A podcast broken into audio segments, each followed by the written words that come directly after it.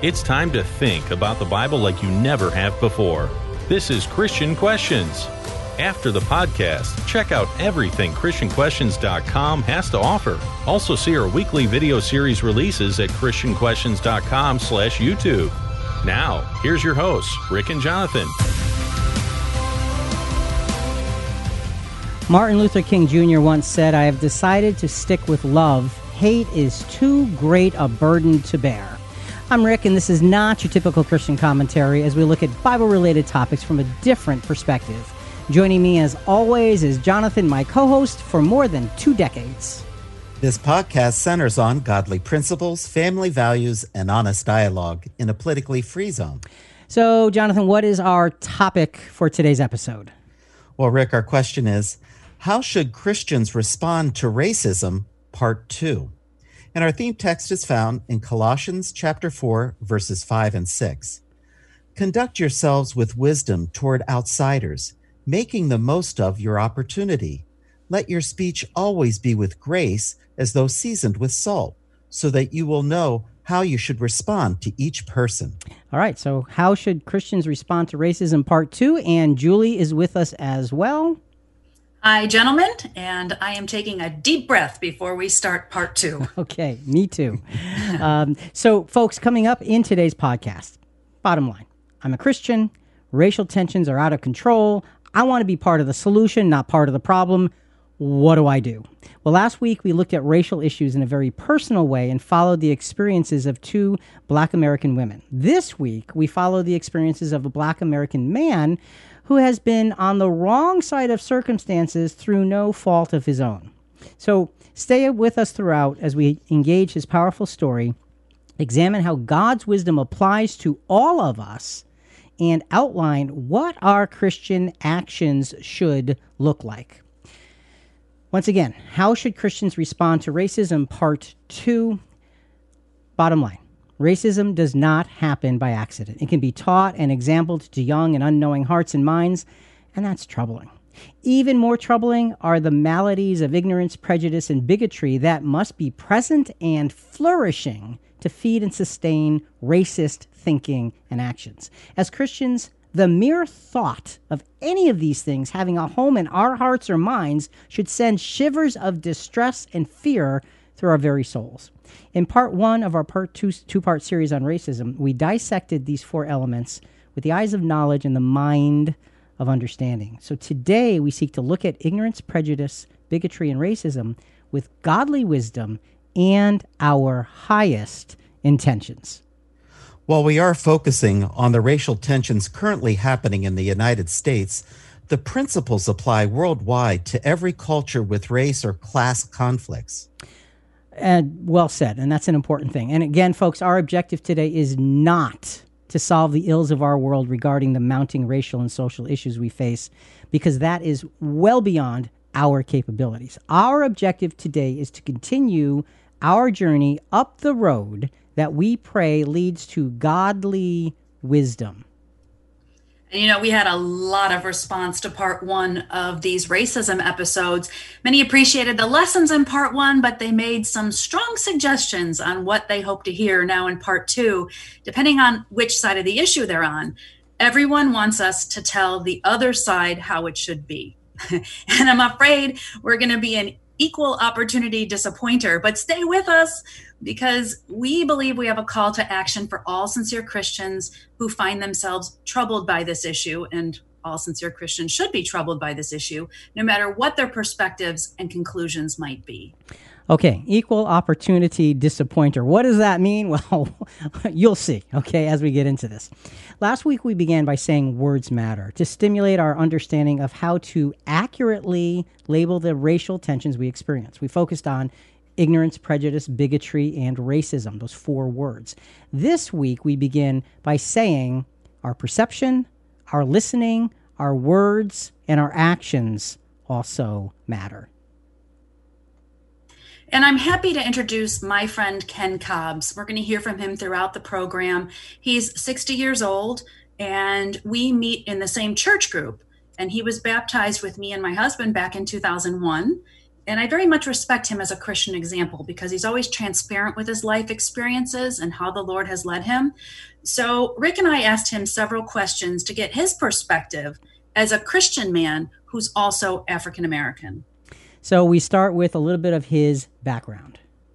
From from Chicago, mainly been in Chicago mostly all my life. I was I was actually born in the South. I was born in uh, in Arkansas, and so my parents are from both from that area. And so by the time I was uh, school age, we moved to Chicago, uh, and I've been in Chicago ever since. And I grew up in a really really tough neighborhood in the inner city of Chicago. Actually, I lived in the neighborhood where Martin Luther King decided to come to Chicago and live there for a little bit. I lived right there, maybe uh, no more than about maybe three or four blocks away. So, how old were you when he lived there? So I had to have been probably maybe five or six years old. I just recall I was about had to be seven, seven years old when Martin Luther King was killed. Uh, it was a Friday night. And so that night, it was almost like the sky was orange and smoke. And, you know, we, I couldn't go back to school. And then I just recall that Sunday, we, we would always go to church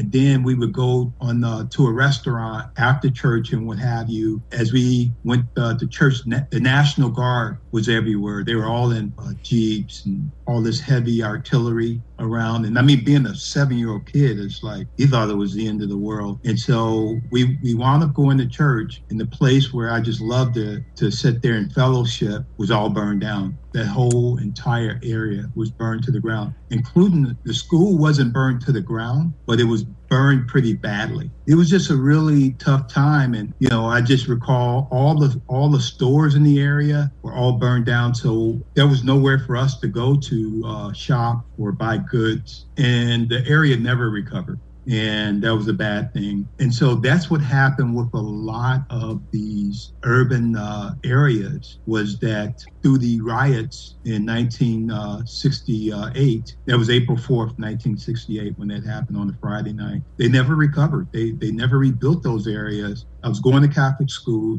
So some of the gang members would come around the schools. So we had nuns that would protect us and what have you. But one day, someone was shooting in, at the back of our Catholic school, and police came.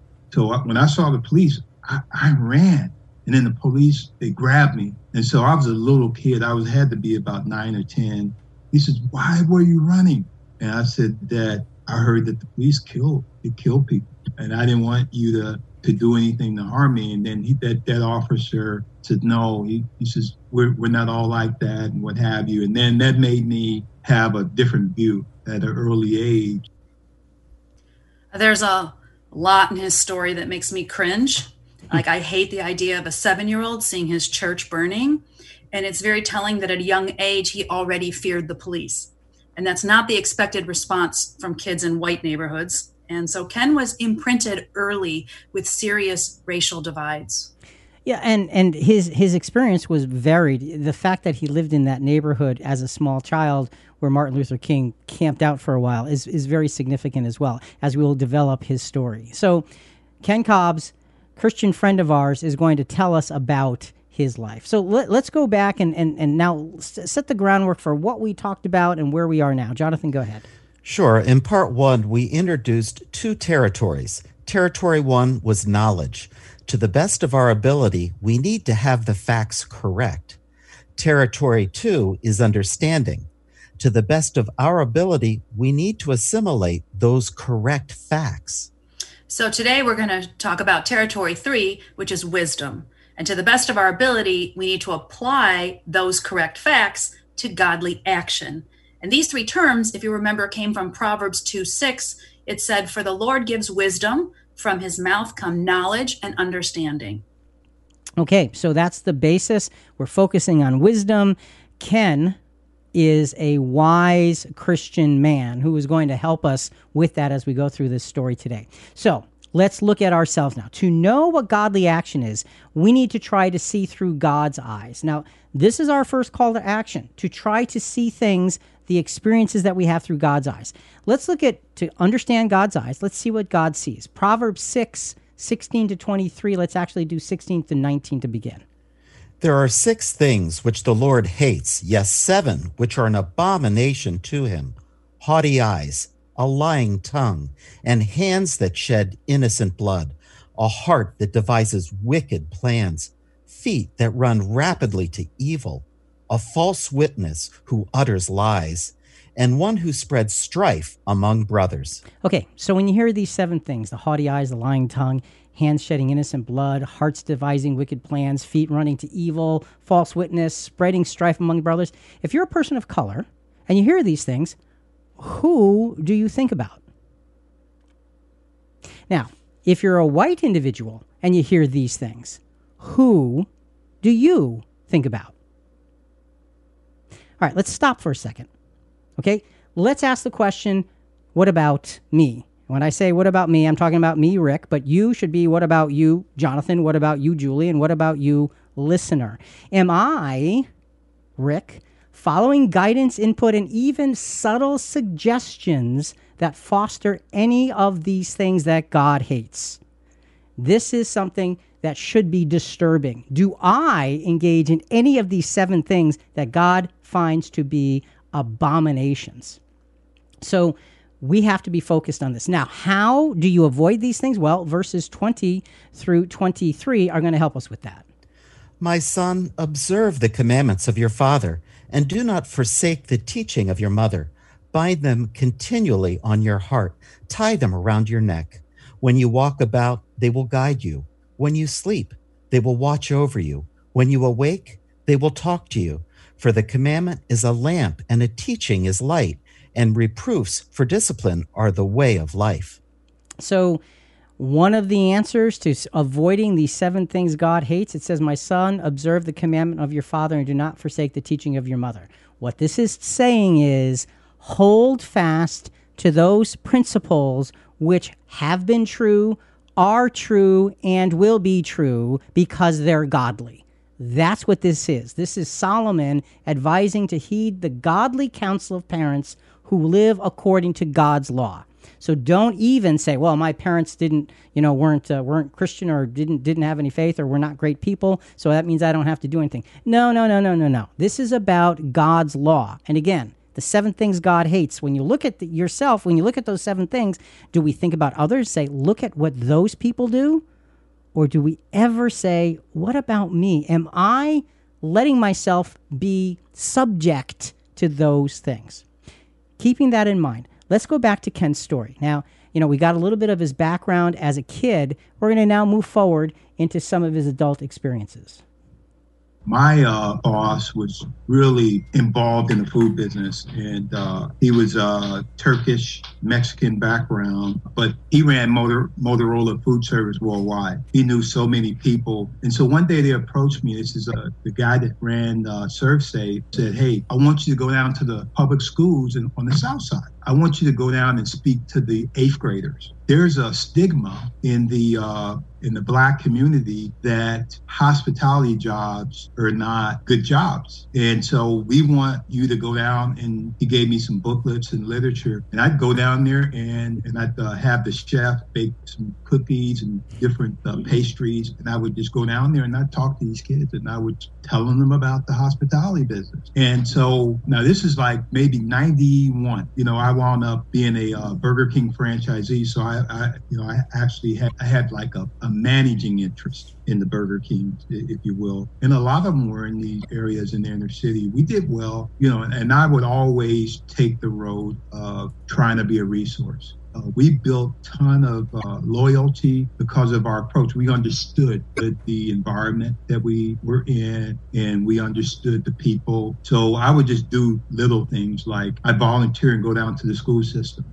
and I would do, uh, they had a program called Real Men Read. And I would go down and read to, uh, I think it was seventh graders. I would do this religiously about, it was once a month. I had to pick a book and I go in and, and they just, they needed role models to go down and, and, and read to these kids and so I did that for about maybe three or four years.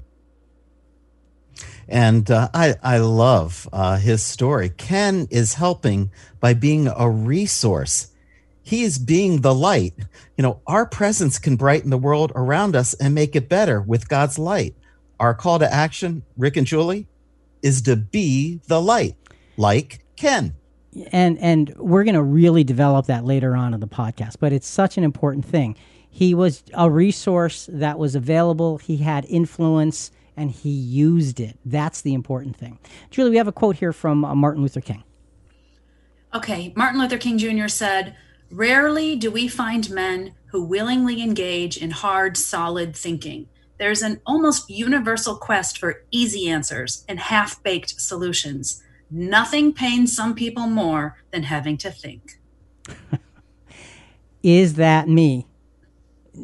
forget about others. Is that me in my circumstances? So as we begin to wrap this segment up, each each segment we're wrapping up with with the idea of working towards wisdom because wisdom is not something you just have it's something you have to work towards so jonathan what's our working towards wisdom principle for this segment true wisdom from above can only be received into a humble and willing heart this heart understands what is pleasing to god and what is an abomination to him. The heart has to understand what's pleasing and what makes God angry. We need to know that. So, so look, folks. The point is th- three things. First of all, we're gonna we're going to make everybody uncomfortable ourselves included. And when we say we want to make you uncomfortable, believe me when I tell you we've made ourselves uncomfortable in the preparation for this. Uh, secondly, here's the problem we all think that we've got it right. And if those other folks would just get it right and could follow the principles that I know are right, then they'd be fine and we could all move forward. Guess what? We all have only part of the thing figured out. All of us. We need to step further out.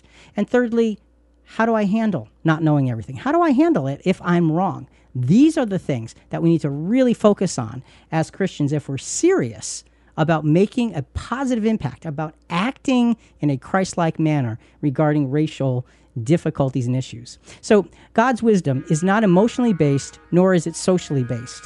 It's based on God's justice, love, and power. How do we apply God's wisdom to our present social issues? What should our thinking be based on? If you love our podcast, show us some love on social media. Search for our handle at CQ Bible Podcast or just search for Christian Questions on Instagram, Pinterest, Facebook, and Twitter. Now back to our discussion.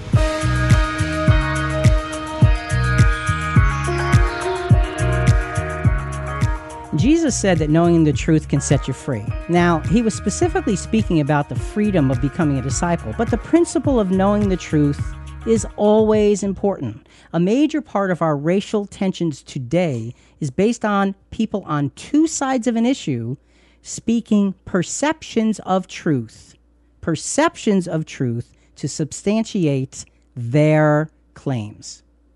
The theme for this segment is wise perception. Perception is greater than reality because it's based on personal experience and conclusions. Godly perception requires us to be engaged in the work of truth seeking. So we want to work on this godly perception. So let's let's look at 2 Timothy 2:15. This is a great scripture to focus our minds on what godly perception should actually look like. Be diligent to present yourselves approved to God as a workman who does not need to be ashamed, accurately handling the word of truth. Okay, so to accurately handle the word of truth means that you have to work at it. It doesn't naturally come to you. You know, a lot of times we read a scripture and say, "Oh, okay, that's what it must mean." Really? How do you know? Does that does that dovetail with the rest of the scriptures? Study is hard work. And here's the struggle. The natural human inclination when involved in difficult issues is to be focused on our perceptions of truth and to see those with other perspectives as needing to wake up and change. And, you know, just in reading the mail we've received on this topic shows me that that's true. We all know for certain what the problems are and how this could be solved. Now we just need to convince the other side to see things like we do. And look, folks, when we say that, we want you to look at this and say, okay, does that apply to me? I said that. I had to say that to myself. And I've been working on this now for a very long time. And I still say to that to myself. Do I think I really know all the answers? And the answer to that is no, not anymore. I don't. Not anymore. Mark 9:50 is a great scripture to, to give us a sense of the, the character behind all of this. Salt is good, but if the salt becomes unsalty, with what will it what with what will you make it salty again? Have salt in yourselves and be at peace with one another. Godly character is life preserving. It's got great value. It really does. And when you are a preservative for the world around you, that makes a difference. And that's a Christian call to action. How do we do that? Well, we're going to focus on that as we develop the subject. And, you know, the, the point here is there's incomplete thinking on both sides. We've got to be aware of that, willing to accept that, and say, how do I become better at my own thinking in the matter? Let's get back to Ken because Ken was uh, talking about you know engaging and doing things and and here he's going to be focusing on on making a difference you know, I wanted to be a part of the solution. So we would raise money for uh, just selling like coupon booklets, and people would come in and support it. So we wound up doing different things like bringing the schools in, like they would do like King for a day. Since it was Burger King, we said King for a day. Gave them an opportunity to raise money in, in, in our restaurants, you know, just by coming in there a couple hours. You know, they had to do some footwork. So they had to let the parents know to come to the restaurant. Also, let some of the other teachers come, and they would come, and whatever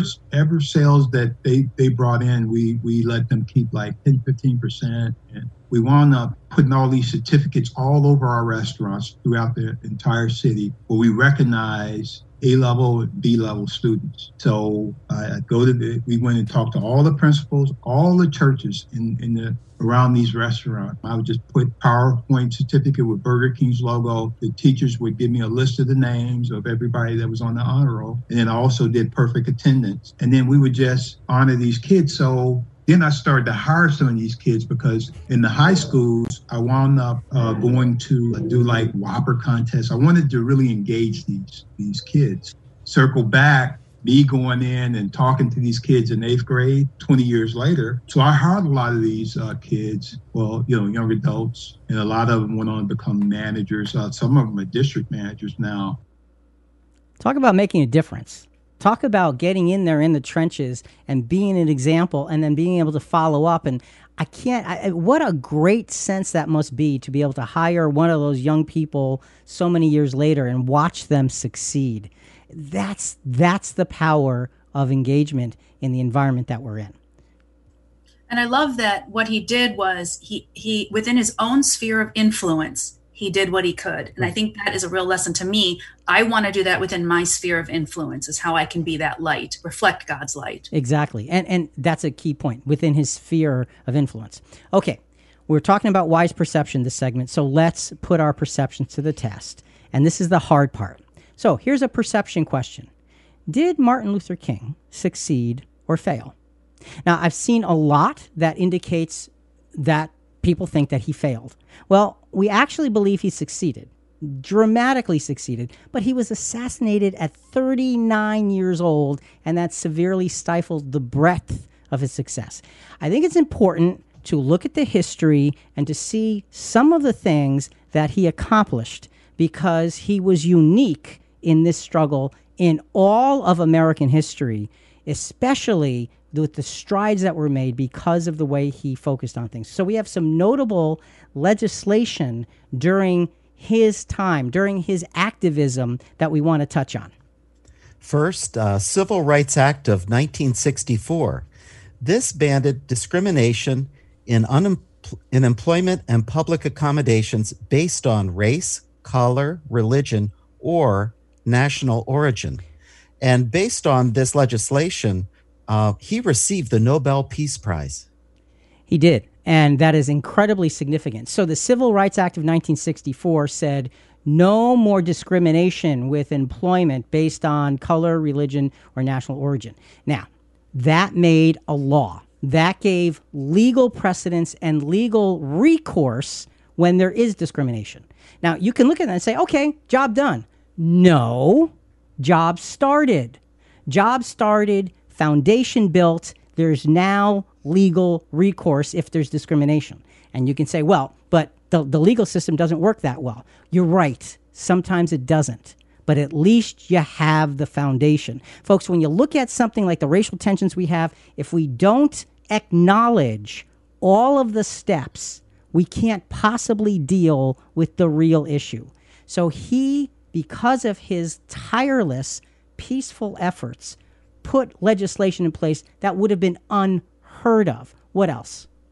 Well, what about that Voting Rights Act of 1965 that specifically prohibits racial discrimination in voting? Made it a law to prohibit those things. Now, do we still have voting discrimination? We do. Yes. Okay. But do we have a law that says you can't do that? Yes, we do. Is our enforcement of the law perfect? No, it's not. But you still have the foundation to stand on. You have to realize how important these things are. What what uh, things are. What's next? Immigration and Nationality uh, uh, Services Act of 1965. This allows immigration from groups other than those from the traditional European countries. So, immigration was opened up to many, many, many, many other countries because of the kinds of things that he did, representing equality for all people. Is it perfect? No but you have a basis for it to be able to work. Do we have a lot of work left to do? Yes, but we have a foundation. You get the point. There's a foundation built because somebody stood out in a very unique way. Finally, what's another piece of legislation? This one's very important. This is the Fair Housing Act of 1968. And this banned housing discrimination for both sales and rentals. And I did some research on this you know, the Federal Housing Administration or the FHA, FHA was legally allowed to redline. They literally drew a red line on a map around lower income neighborhoods and refused to issue loans on those properties. And some banks would not lend to a black person seeking to buy in a white neighborhood or vice versa. And in fact, 98% of FHA insured loans between 1934 and 1962 went to white borrower, borrowers. Now, the administration also encouraged clauses in property deeds and leases prohibiting certain groups from buying or renting property, often black people. And in fact, a 1938 manual for the FHA encouraged officials to avoid mixing, quote, inharmonious racial or nationality groups, end quote, and avoid the occupancy of properties except by the race for which they were intended. So what this did was this segregated the neighborhoods to black neighborhood, white neighborhood, and you were penalized by trying to get money or even rent in. Let's say you wanted to move to a better school, you couldn't. Um, and in fact, something else interesting struck me. Black veterans couldn't purchase homes using the GI Bill. That's something that provides lower interest rates for veterans and they wouldn't underwrite loans that would bring incompatible racial groups into these newly created white suburbs that happened after World War II. So to me, this was a huge benefit in trying to allow the the uh, minority community to start building wealth and own homes. And so, is it perfect now? No, no, no, no. Is it close? No. But how far we have come, folks. If we don't look back and realize what it was, and because of the work of Martin Luther King and those that worked with him, what it what it had the potential to become.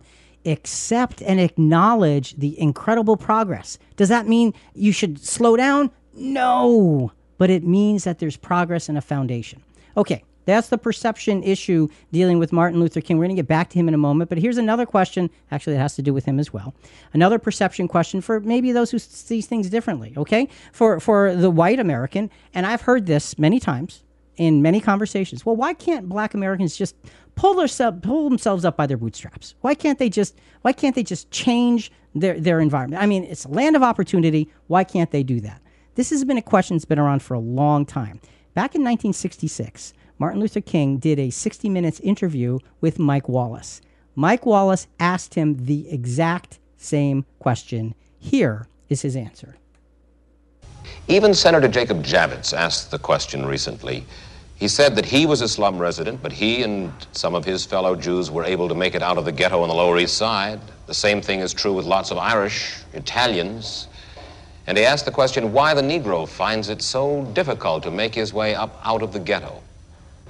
You well, number one, no other racial group has been a slave on American soil. Uh, it's nice to say other people were down and they got up. They were not slaves on American soil. The other thing is that the Negro has had high visibility. And because of the prejudices existing in this country, his color has been against him. It's been against him, uh, and they've used this to keep him from moving up. In the final analysis, when you say to a man that you are in this position because of your race or because of your color, you say to that man that he can never get out of it. Other racial groups have been able maybe to change the accent or change the names, but the Negro can't. You know, the comparison he made to Jewish people, who, of course, you know, also have had a horrific history of abuse and murder in the Holocaust and consistent anti Semitism around the globe.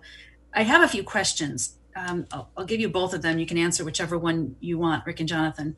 Number one, how does leadership play into the success or failure of a community?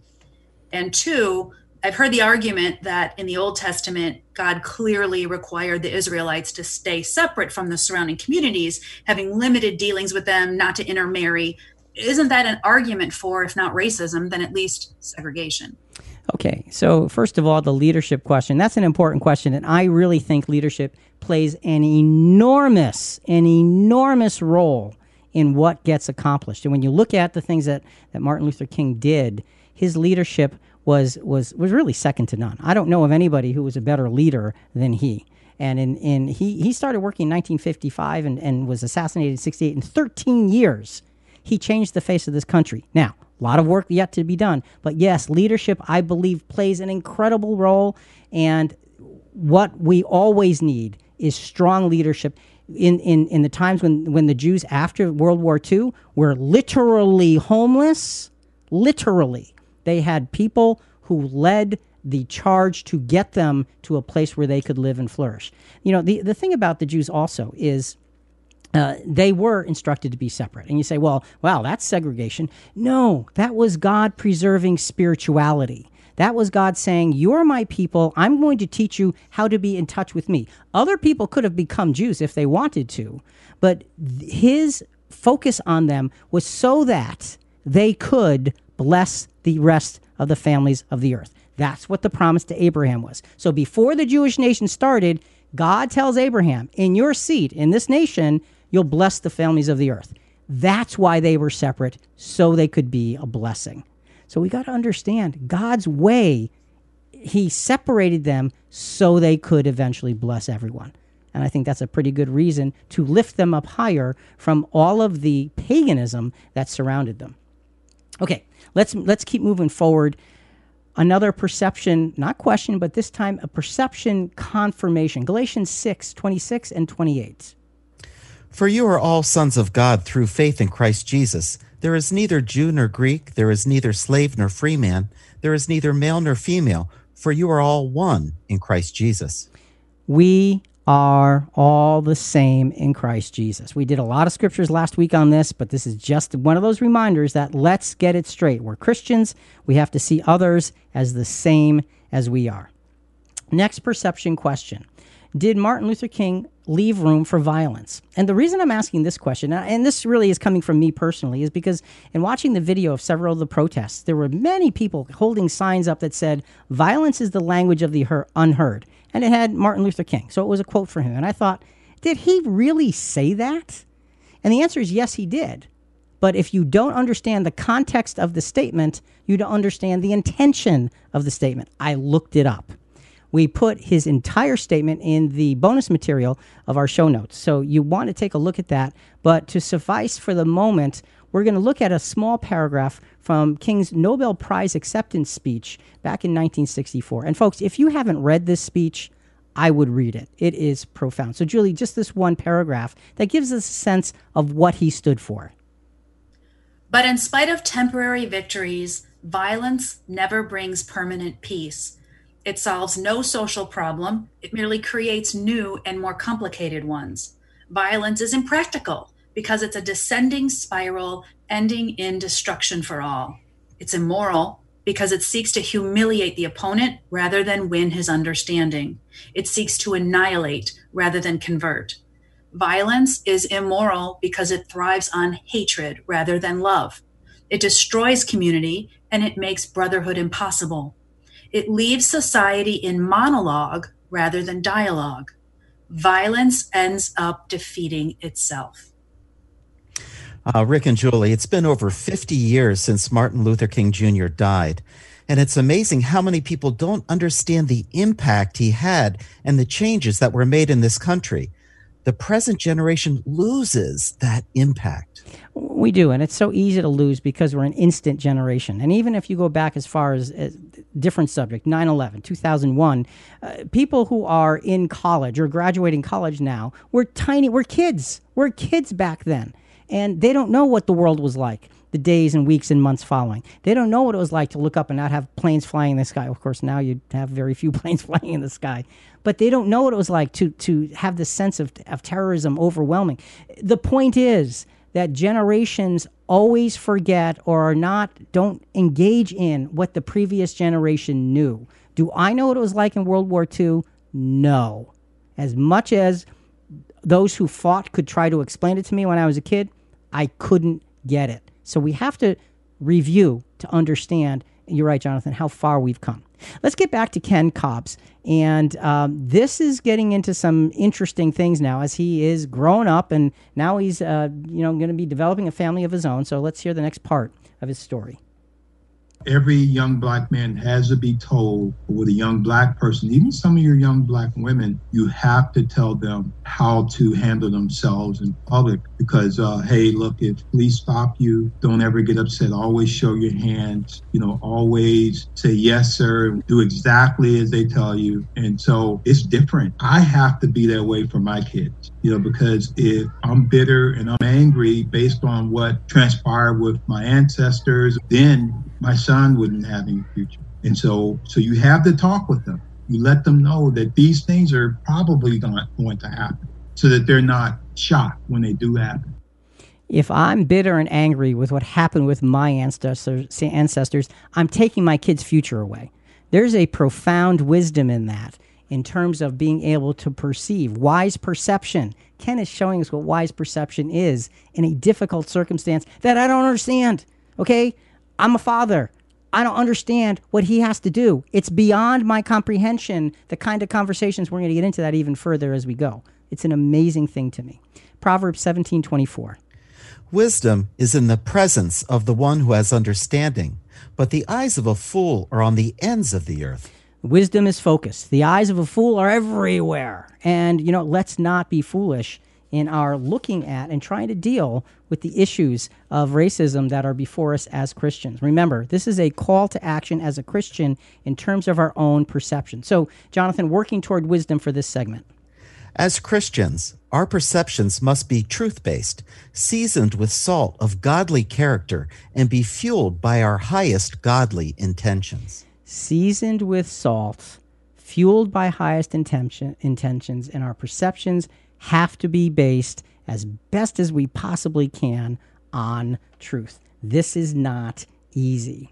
As a Christian, it's not enough to think about things. We need to instead focus on proving what's true. As we seek to purify our perceptions, how do we go about the task of listening to dissenting voices? Our team of volunteers are accomplishing amazing work every week as we release new audio, video, and web content, helping create the Christian Questions multimedia ministry. There's several ways you can get more involved in our not-for-profit mission. Click on Support CQ in our main menu on christianquestions.com. The early church had this very issue, and had they not dealt with it, the pure ideals of Christianity would have been forever soiled. We can learn much from their example of bringing two opposing sides together to honestly and passionately discuss, understand, and set a forward course. The theme for this segment is wise listening. All right. So, wise listening, the idea is how do we set a forward course? How do we as Christians move forward? Okay, it's not just about talking here; it's about moving forward. Let's go back to uh, Ken for another piece of his story, and it's interesting. We've titled this piece of his story "Voice of Christian Reason," and uh, well, let it speak for itself. I never forget where I come from. But I, I, think as a Christian, is doing what what you can, you know, because you know the scripture that says that we're in this world, but we're not of this world. And so so we have to let our light shine no matter where we go. And so I've always had a, a, voice of calmness and humility. Try to be as meek as possible because you never know who you run into. So many have come to me and say, man, you know, what, what do you do? Where do you go to church at? And um, and you tell them, and it's like, wow, I never heard of that, but they must be doing something right over there because of the way you carry yourself, the way you go about things. Being a Christian has helped me. You could have a lot of bitterness and anger inside you I mean, what does bitterness beget? That pride, you know, what, what does it do? It just bears fruit. It's just wonderful having the Spirit of God where you can bear the peaceable fruits. If you have the gift of the Holy Spirit, a gift to me is when you have something that I think it's Luke chapter six where it says, Give and it should be given unto you, pressed down, shaken together. So the way I take that scripture is that if you have a gift, you can keep giving it. It'll never run out. And I'm talking about the spiritual gifts. The more you give, the more it's going to come. And you know, uh, Ken quoted there Luke 6, 36 to 38. And I wanted to just read that because it's so beautiful. Be merciful just as your Father is merciful. Do not judge, and you will not be judged. Do not condemn, and you won't be condemned. Pardon, and you will be pardoned. Give, and it will be given to you. They will pour into your lap a good measure, pressed down, shaken together, and running over. For by your standard of measure, it will be measured to you in return. Know, Jesus here uses the picture of measuring grain in a basket, about getting the full amount. You press it down, you shake it, and it runs over, and that's your full amount. And that's what uh, our brother Ken here is saying. I think it's just beautiful. You know, and he's not just saying it, he's living it. And this is such an important part of our Christian call to action to live that Christ likeness no matter what the circumstance. And we'll see some of his circumstance come up in a few minutes and how he actually here's an idea. He practices what he preaches. So jonathan the segment you you had mentioned that our theme is wise listening. What do you have for us with that? Listening with wisdom is about listening intently to hear truth in the midst of issues. To be a wise listener we need godly intentions perceptions and filters and the courage to use them. So to hear truth in the midst of issues. This is much harder than we might think. Godly intentions, perceptions, and filters, and courage. And here's the struggle. So, as human beings, we're sometimes comfortable in our discomfort. And it's far too easy to rest in our own perspective rather than challenge it with external input. What does that mean? Well, it means we rest in our assumptions and stereotypes. Stereotypes are a big one social media comments, passing around questionable posts or memes or jokes, allowing others to make racially insensitive or outright racist comments, and we say nothing. That to me is where we're just comfortable by not changing our sphere of influence around us. And you know, and that comfort can be on either side of an issue especially this particular issue. Whether you are a, a, a, black American who is looking at this saying, How come they don't see it? How come they don't get it? How come I'm being continually pushed aside and so forth? Do we engage in the comfort of leaning on those who are going to support that?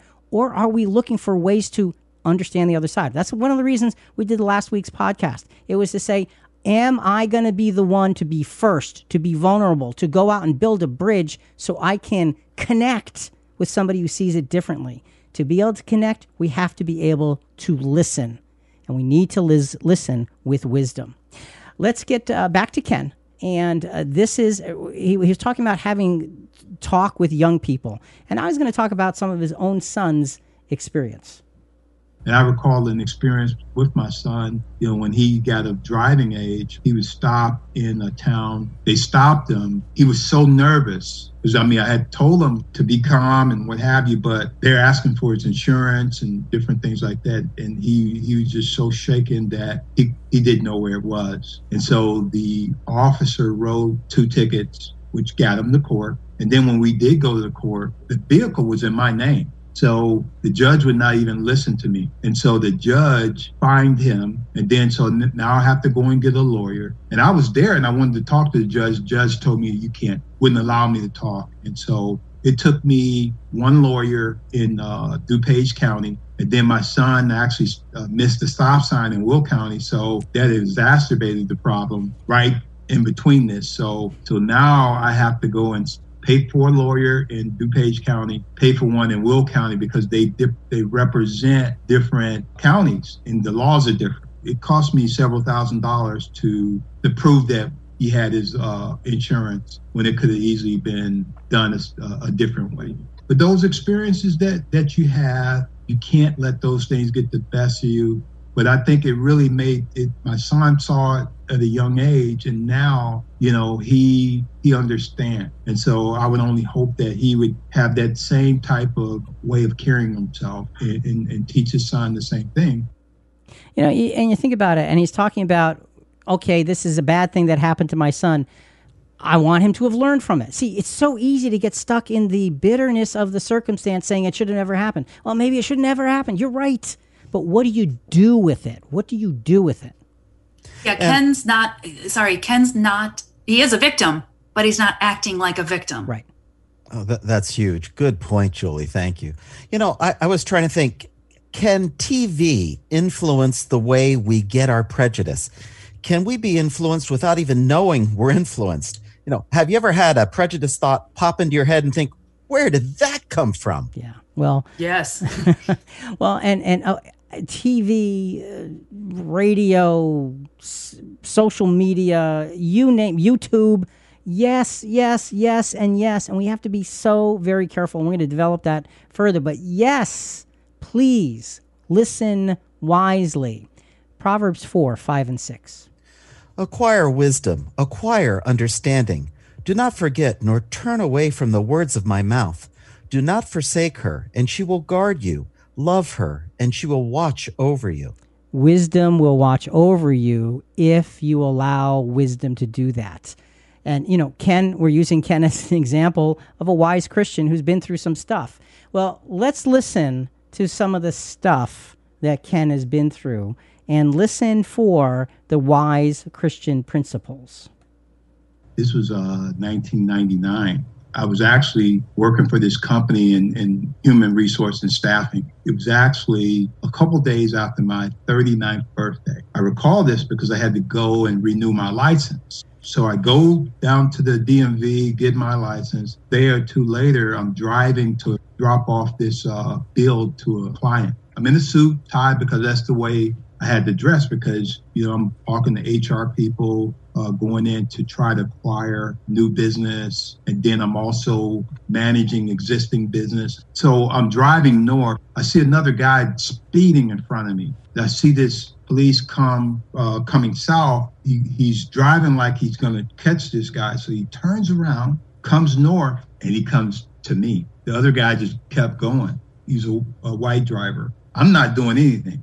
So he just ran my plates. Next thing you know, he, he directed me into the parking lot because I had to go. The parking lot I was in was the, the client that I was trying to service. So before I could get out of the car, he had called for backup. There was uh, maybe four or five police and I remember there was this female cop. She she had a she had a gun on me, and they threw me to the car. And uh, and I said, "Well, what's going on?" They said, "Well, your emissions. You, you didn't you didn't do your emissions test." I just went to the DMV and got my license the other day. I wouldn't be able to get a license had I not t- taken my emission. They told me to shut up. And I said, "Well, I got I got a client here inside." So the client comes out. She's seeing this. She says, "Well, he's coming here to deliver. I just was on the phone with them, and they took me in, fingerprinted me, arrested me. And so I'm in I'm in the back of this squad car in handcuffs, and I started asking myself, "What what church do you go to and this and that. And well, I hadn't been to church in a while. So I started to uh, share some different scriptures with him. And as soon as I got to the station, he fingerprinted me, said he was sorry. And so they let me go. But then I had to go to court. So I had to pay like a $60 fine. Do you see why I love Ken and his example so much? Like this story, when I heard it, when he told us, it, it, it, it's mortifying. There's like so much wrong with what happened. He had a gun drawn on him because of an emissions test that he wasn't even aware his car, you know, was time to pass. This helps me as a white woman to understand why people say that many black men are profiled without cause. So I appreciate him telling us this story because I'm getting it now. And you know, it's really hard for those of us with lighter skin to understand that that really happens. And so this is this is hopefully wise listening to say, "Wow, this is real." And it needs to be looked at and appreciated and understood. And I love the part where he's sitting there in handcuffs in the squad car and he's saying, So, what church do you go to? And he starts talking about scripture.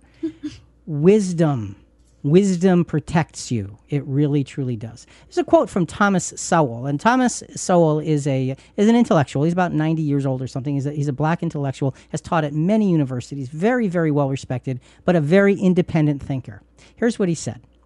He said the reason so many people misunderstand so many issues is not that these issues are so complex, but that people do not want a factual or analytical explanation that leaves them emotionally unsatisfied.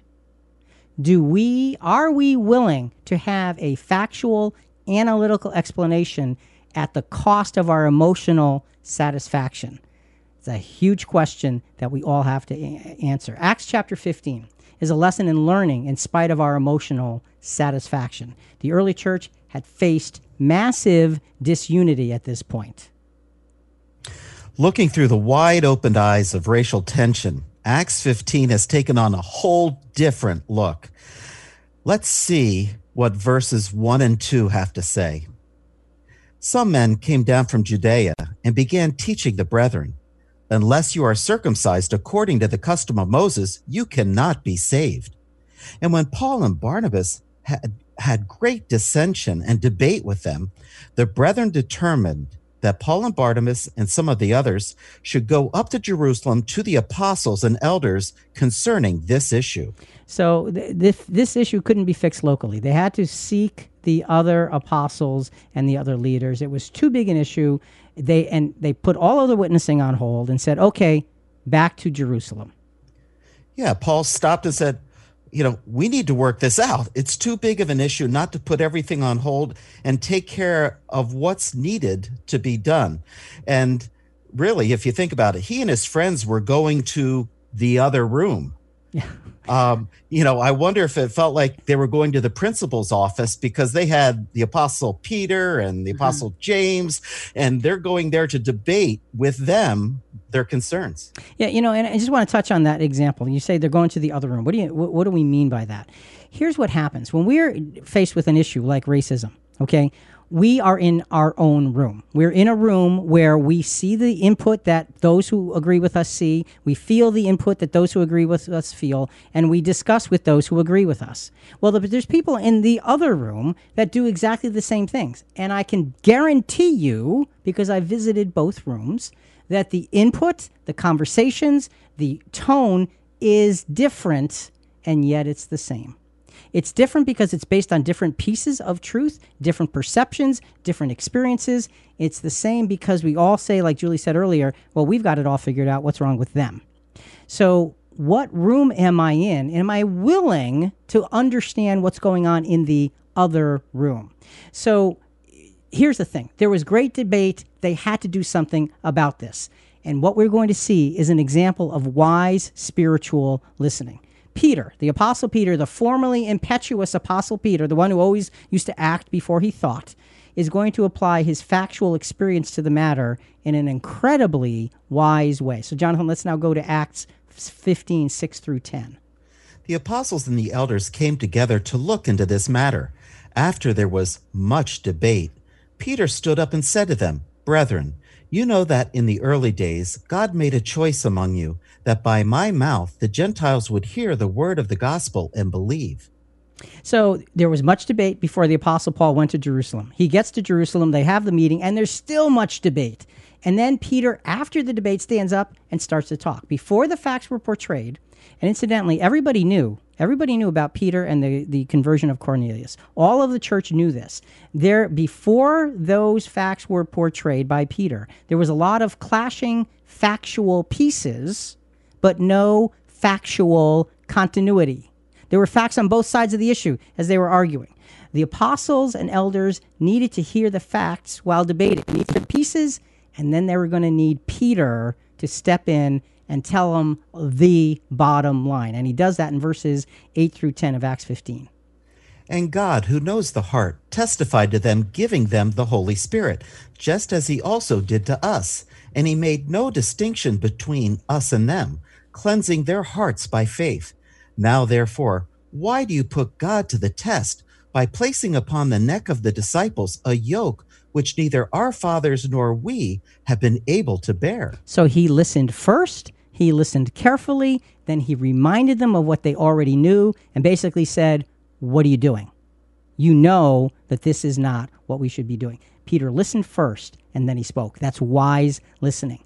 So, continuing the wise listening theme in, in, in, Acts 15, 28, and 29, even though all opinions were not in complete agreement, they did find common ground.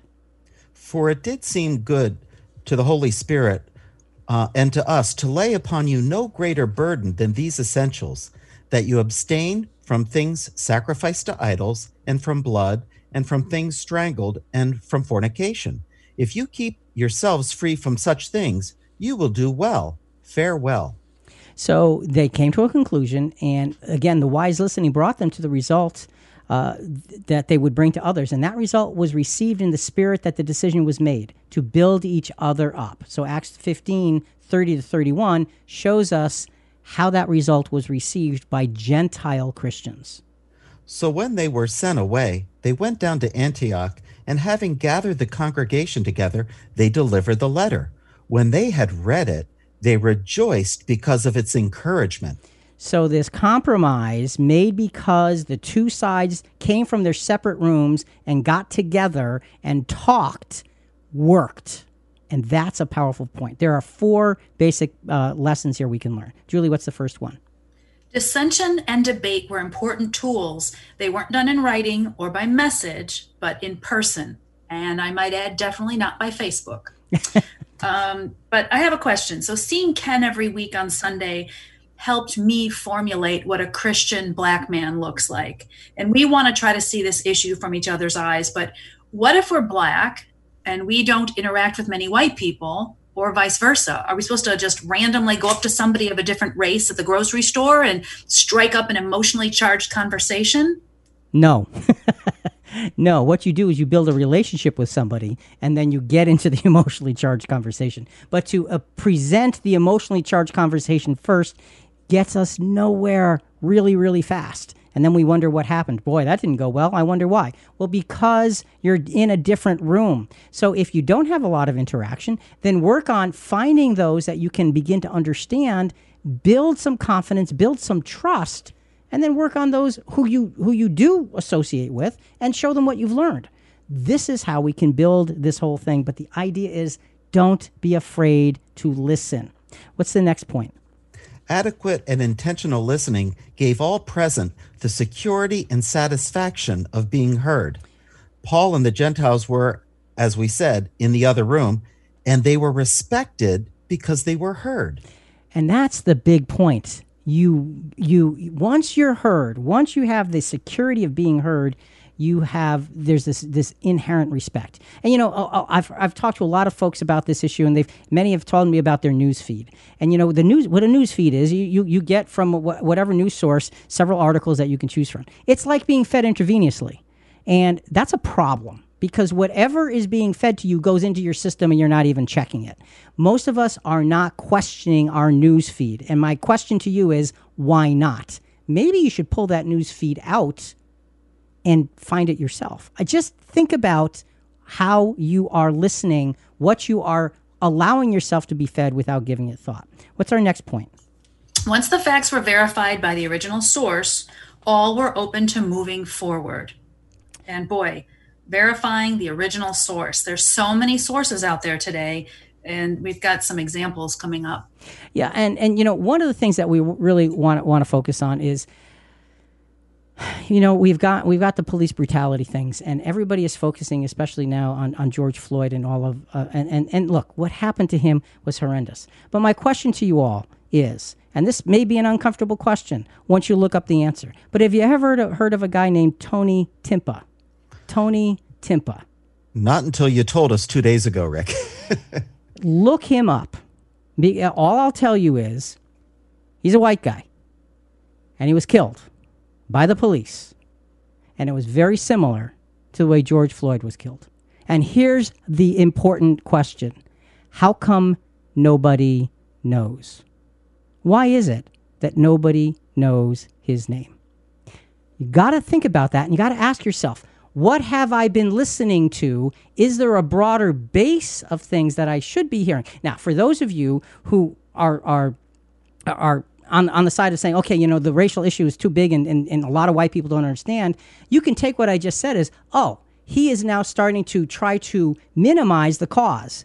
No, I am not. I am trying to focus the cause by understanding the biggest picture possible. Believe me when I tell you, I have learned incredible things by going through all of this experience dealing with Ken and Takia and Coretta and having Sebastian's perspective and others. Learned a lot.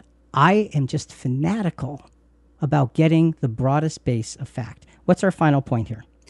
The compromise was not perfect, but it paved the road for walking together in Christ. The road was paved for unity, and it wasn't perfect and it's okay. What are we doing? Am I getting out of my room and willing to see what's in the other room so I can pave that road to unity? Working towards wisdom, Jonathan, what's our point here? Wise listening is a decision to rise above our own emotional comfort for the sake of finding truth. Wise listening is patient, observant, and respectful. And requires a lot of courage. Listening makes us vulnerable and that makes us uncomfortable. But if we want truth, we need to do it anyway. To listen is always a theme of importance. How should we address those with opposing opinions? What's up, everybody? It's your CQ voiceover guy, reminding you we also want to talk to you before and after the podcast. Send us a message at ChristianQuestions.com for any and all feedback, or message us on our social media channels. Have a topic idea or just questions about what we're talking about? Reach out at ChristianQuestions.com. Words matter. This goes back to part one of our series when we talked about seeing through another's eyes and establishing personal trust. Now we focus on dealing with the issues at hand in a straightforward and still compassionate Christian way. And yes, this is as difficult as it sounds. The theme for this segment is wise words. And this is really about what to say and what not to say, when to say it and when not to say it. Mm-hmm. And we're going to hear next from Ken. And I just want to give a little background to this next soundbite. Ken grew up in an influential time of change in America. He's going to talk about Jim Crow laws. Now, Jim Crow wasn't a real person, he was a character played by a white man in blackface. And what was known as Jim Crow laws segregated blacks from whites. And Wikipedia says this about the Jim Crow laws Jim Crow laws were state and local laws that enforced racial segregation in the southern United States. These laws were enacted in the late 19th and early 20th centuries by white Democratic dominated state legislatures to disenfranchise and remove political and economic gains made by Blacks during the Reconstruction period. And that means after the Civil War. The Jim Crow laws were enforced until 1965. That's the end of the quote. So, for example, these laws are what gave the authority to have what was a public colored drinking fountain labeled versus a white drinking fountain. So, let's hear Ken's experience.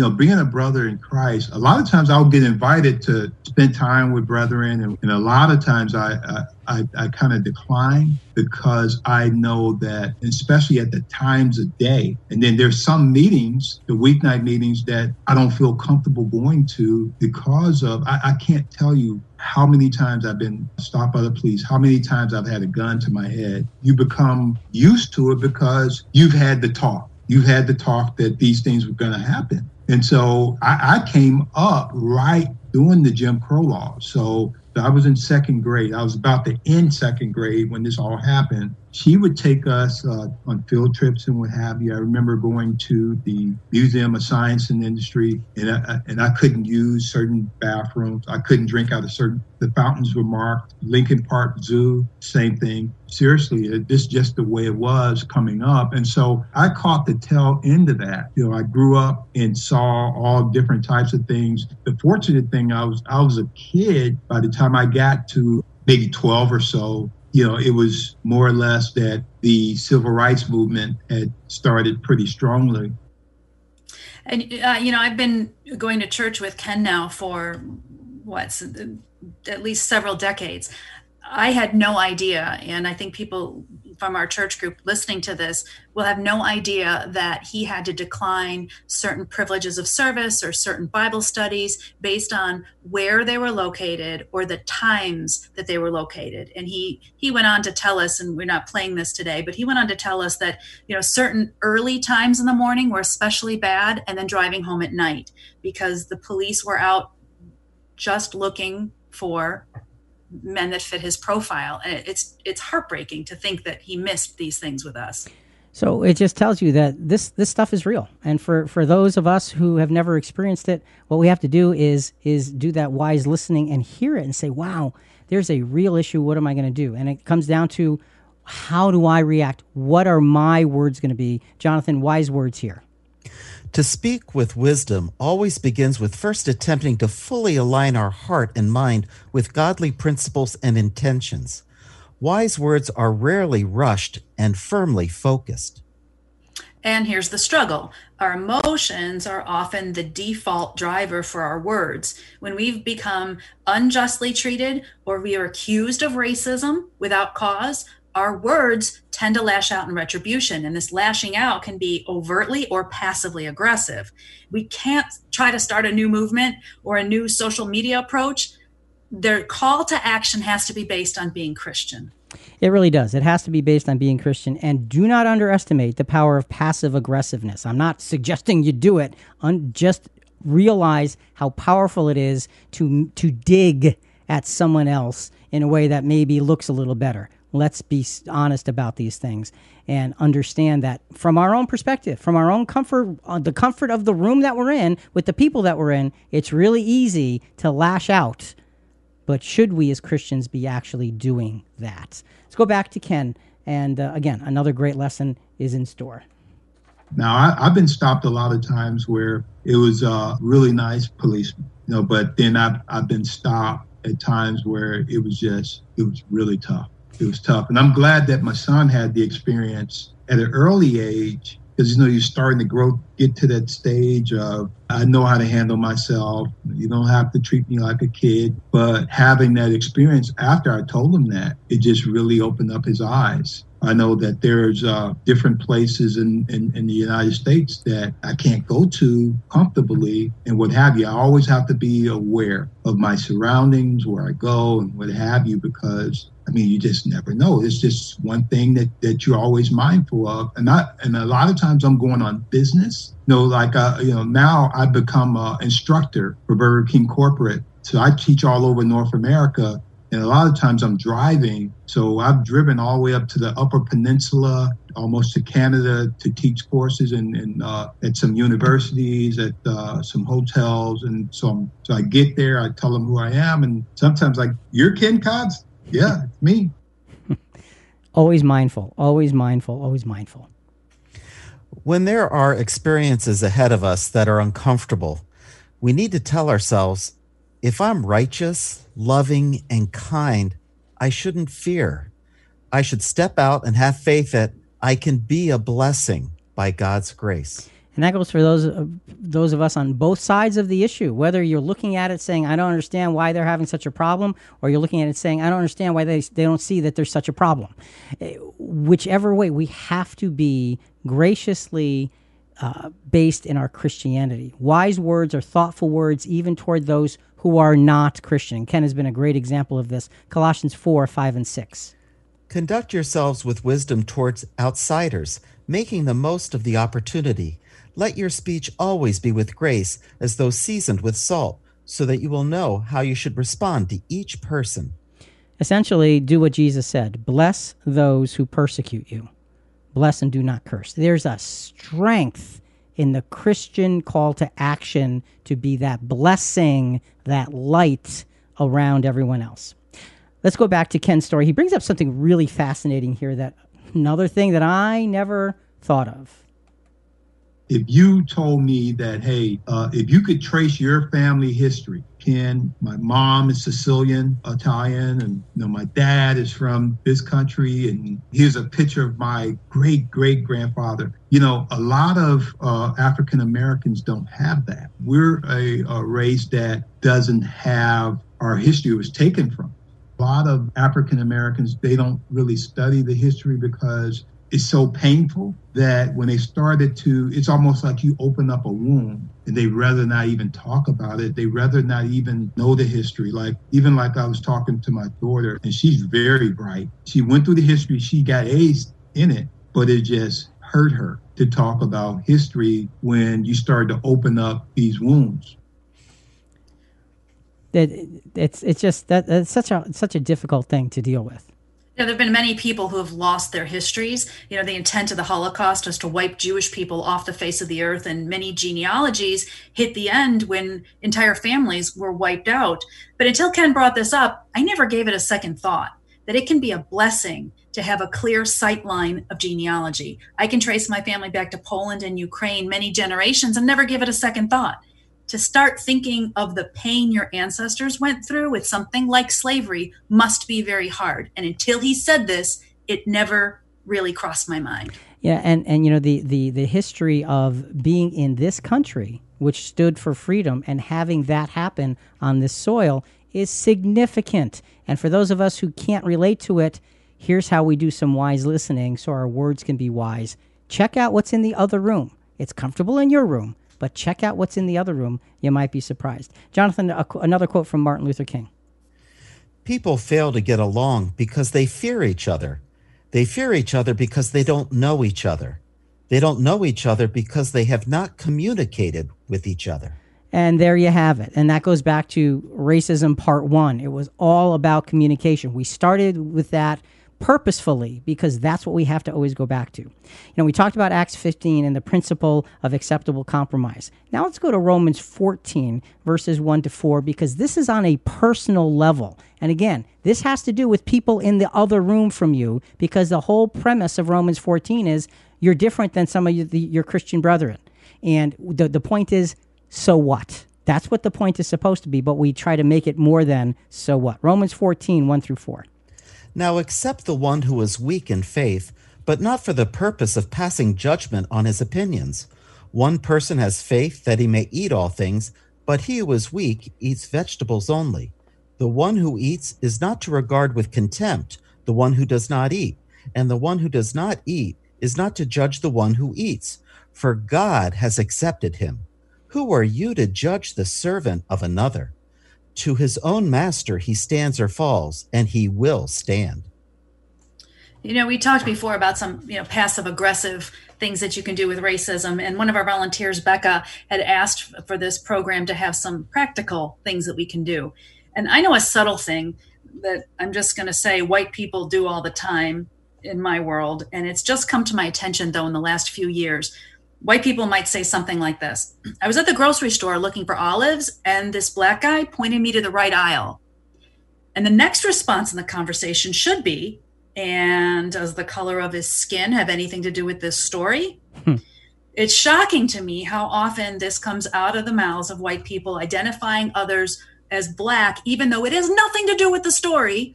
And a physical description is unnecessary because we never say, Oh, that Caucasian man showed me where the olives are.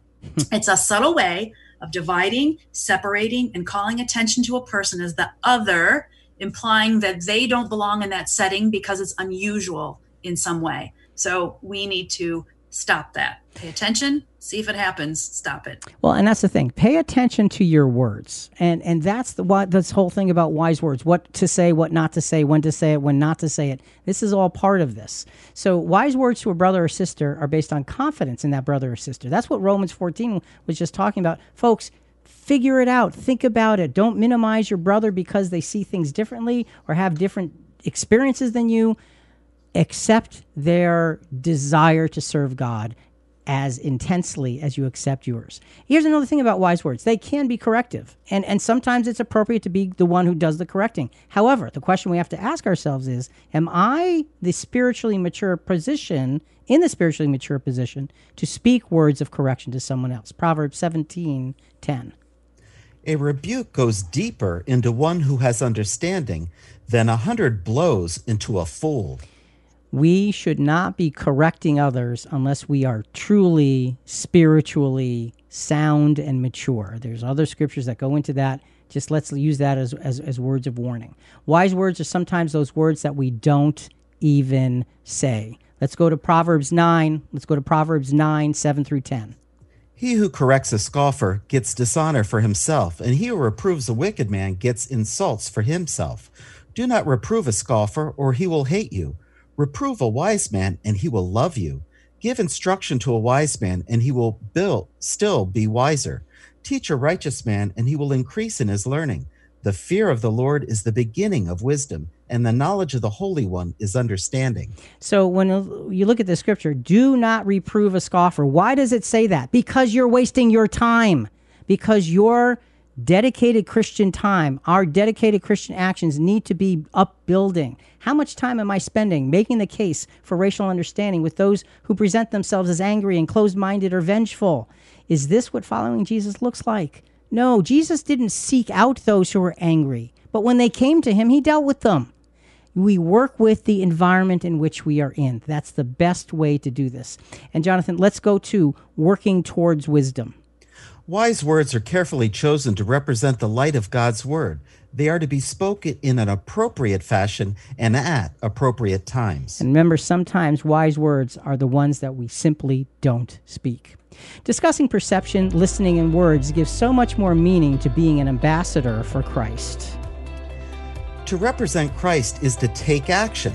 What action should we take regarding those racial issues? Did you know we have one page companion Bible studies for our most recent podcast episodes? Listen to the episode, follow along with our CQ Rewind show notes, and for your own bite sized Bible study or group study, check out the Bible study questions content. Go to ChristianQuestions.com and click on Bible study in the main menu. Have some study time and then contact us with any additional questions or comments. Now let's continue the conversation. So, this can be a tricky question. On one hand, if our characters truly represent Jesus, we are therefore greatly suited to help people. On the other hand, Jesus said his kingdom is not of this world, and he even said, let the dead bury their dead. So, really, when you look at this, how do you balance the two? Do we get involved or do we stay out of it? This is what the call to Christian action really is all about. The theme for this segment is wise actions.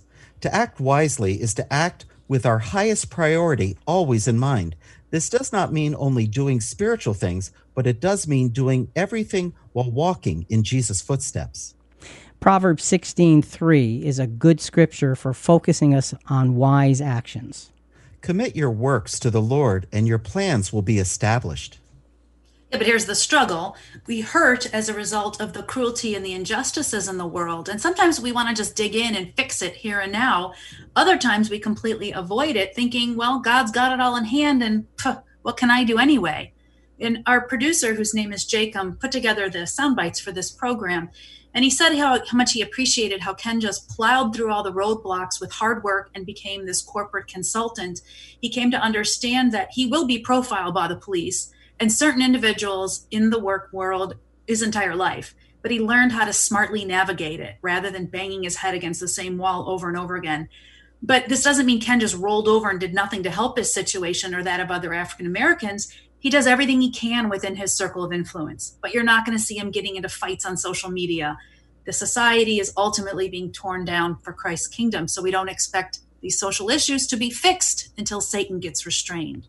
So, how do we engage in, in, in wise action? Well, first, we need to be righteous in all of our doings. And righteous doesn't mean just on the side of right. In, in the scriptures, when you talk about righteousness, it's godly righteousness. So, it's on the side of God's plan that is right. Proverbs 12, 25 to 26. Anxiety in a man's heart weighs it down, but a good word makes it glad. The righteous is a guide to his neighbor, but the way of the wicked leads them astray make sure all of our doings are godly, righteous doings and not just good or nice and not just agreed upon by the others in the same room that we are because there are people in the other room who don't have the perspective that we have. One last quote, Jonathan, from, oh, there's going to be one more later, but another quote from Martin Luther King. The function of education is to teach one to think intensively and to think critically. Intelligence plus character that is the goal of true education. I was a uh, franchisee, but I only had part ownership in the business. The majority franchise owner uh, was this uh, African American Chuck. He showed me his history. Now he had history. He takes me on on a website on Google and he shows me in the early 1800s his family's brand name on trucks and they owned a building. It was called C.H. James Holdings, and they were farmers, but everybody in that family from the great grandfather went to Wharton Business School. Wow. So, you know, Wharton's one of the best business schools out there. And so, so the thing is, is that they've had, they, they've got contracts, national contracts for McDonald's, the national contract for Walmart. And then he, he sat on all these boards, but he's very fair skinned. In slavery, there was some that actually lived in the homes with the the masters, and they were the kids, and a lot of those uh, got inheritance because they were they were kids of the uh, of the slave owners. And so he was one of these. And so, you know, he said to me, he says, No, Ken, the only difference between you and I, he said, You're just as smart as I am. He said, You could have went to Wharton or any of these schools. You just didn't have the the access to those opportunities. He says that, you know, had it not been for my great grandfather, and then the, the fact that they were born into that, the, the wall, and it was given to them, it, he never would, he would have been in the same position that I was. You know, and and the interesting thing is though, you say, okay, they're born into that, but here's the point. The point is, a there was opportunity, though it was limited. There was opportunity back in the early 1800s, and b this family stayed with it. They didn't just take whatever opportunity was given and run away. They took it and developed a legacy of passed on opportunity, and everybody had to do the work. And it's a tremendous example of being successful through time.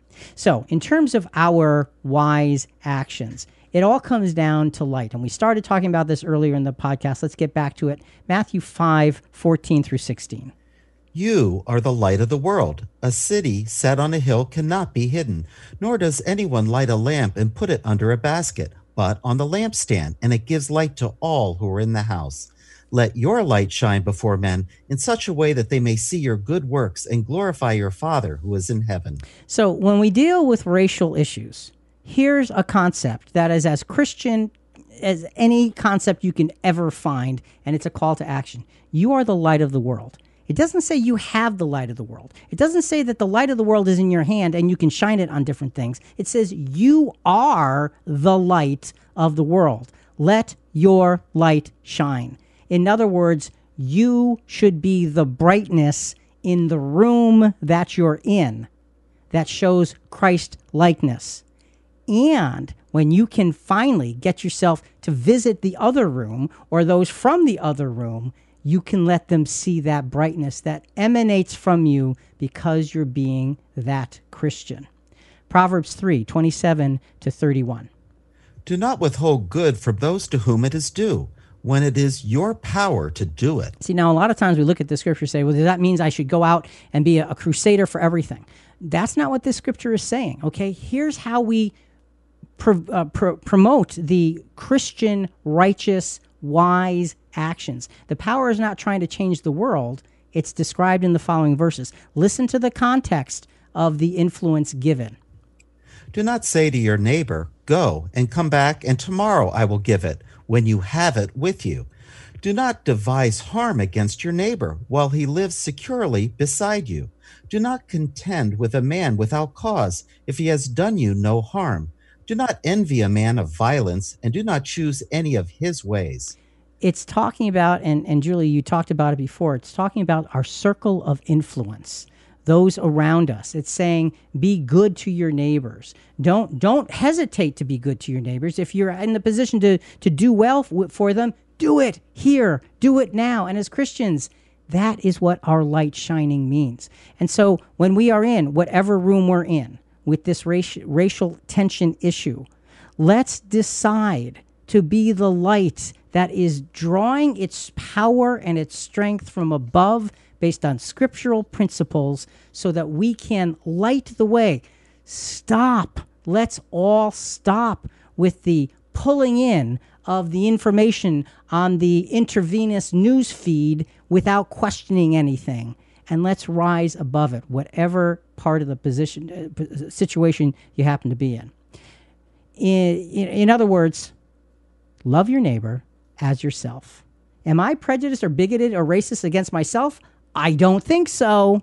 Therefore, love your neighbor as yourself. And that includes the one in the other room. Okay? Final words from Ken. What do you say to those young people in terms of dealing with their anger? How do you tell them to manage the disappointment, the difficulty, and their white neighbors as well? I tell them to trust in the Lord with all their heart and lean not to their own understanding you know, because that's that's really the only way to acknowledge him in every way and let them him direct your path because there's no path here on earth that's going to bring you the peace and the comfort that you're going to need that's going to fulfill that missing void. You need god. You need god. I don't know of a better way for ken cobbs to have finished his discussion with us than to tell us unequivocally we all need God. What do you say to those people who are frustrated with those that in the other room? Trust in the Lord. What if they don't believe in God? Witness to them in, in, in, in a more subtle way then. Help them. Here's the thing if you can be the light and they can see that you don't react to the same things they react to, and they can see that you are more thoughtful and wiser in the circumstances that you're in, they're going to come to you and say, What's with you? How can you do that? How can this not get to you so badly? And that's our opportunity. When we stand for something higher, people tend to notice. And here's the beauty of this all. As we wrap this up, the resurrection, God's plan is going to bring wisdom to everybody. It's going to bring, bring full disclosure. Ignorance, prejudice, bigotry, and racism will be solved. 1 Timothy 2 3 to 6. This is good and acceptable in the sight of God our Savior, who desires all men to be saved and come to the knowledge of the truth. For there is one God and one mediator also between God and men, the man Christ Jesus, who gave himself as a ransom for all, the testimony given at the proper time. So it's talking about the ransom price of Jesus. And here's the thing it says all men will be saved and come to a knowledge, come to a full disclosure of the truth. You know what full disclosure means? It means you're presented with the bottom line clarity of the important facts. The Apostle Peter in Acts 15 gave full disclosure, and everybody abided by that. In the resurrection, everybody's given full disclosure of what's what and God's plan and how to rise above. And so, really, this is a beautiful picture of how God's plan is going to solve all of this. Wise actions of being faithful to God through Jesus bring the ultimate answer. You know what that is? It's a new government in this world. Daniel chapter 2, verse 44 is our final verse that helps us to see that. In the days of those kings, the God of heaven will set up a kingdom which will never be destroyed, and that kingdom will not be left for another people. It will crush and put an end to all these kingdoms, but it will itself endure forever you understand the power of those words and you understand that God's got this ultimately in control. And we just need to be the light in the world right now. One more quote from Martin Luther King Jr. Never succumb to the temptation of bitterness. We should stand above it. Jonathan, our final working toward wisdom uh, principle. Wise actions are reflected in shining as a spiritual light in earthly places. The world needs God, and our actions must reflect that need. Let our light be in the world, but not of the world. So, folks, as we wrap this up, let's think about the positive position each of us can be in, in whatever room we're in, in dealing with racial tension and issues. We can be the light that is proactively affecting those around us. Be engaged in the lives of those around you with the light of Christ, the light of God's Word, and the light of integrity to those things so that we can have this incredible positive influence in a dark time. Are we going to solve the issues? No. But what we can do is be a blessing to those around us in the room that we're in. And by God's grace, let's find a way to get into the other room. Bless them as well. And what you will see is a reciprocation, and we can change our world that's around us. Think about it. Folks, listen, we really do want to hear from you. Give us your feedback or send us your questions on this episode or other episodes at ChristianQuestions.com. Also, a big part of spreading the word about our program is subscribing to Christian Questions on iTunes or Apple Podcasts or Google Podcasts, Stitcher, whatever your favorite podcast channel is. Please rate us, review us. We greatly appreciate it. Coming up next week, what did Jesus teach us about money? What did Jesus teach us about money? Talk to you next week.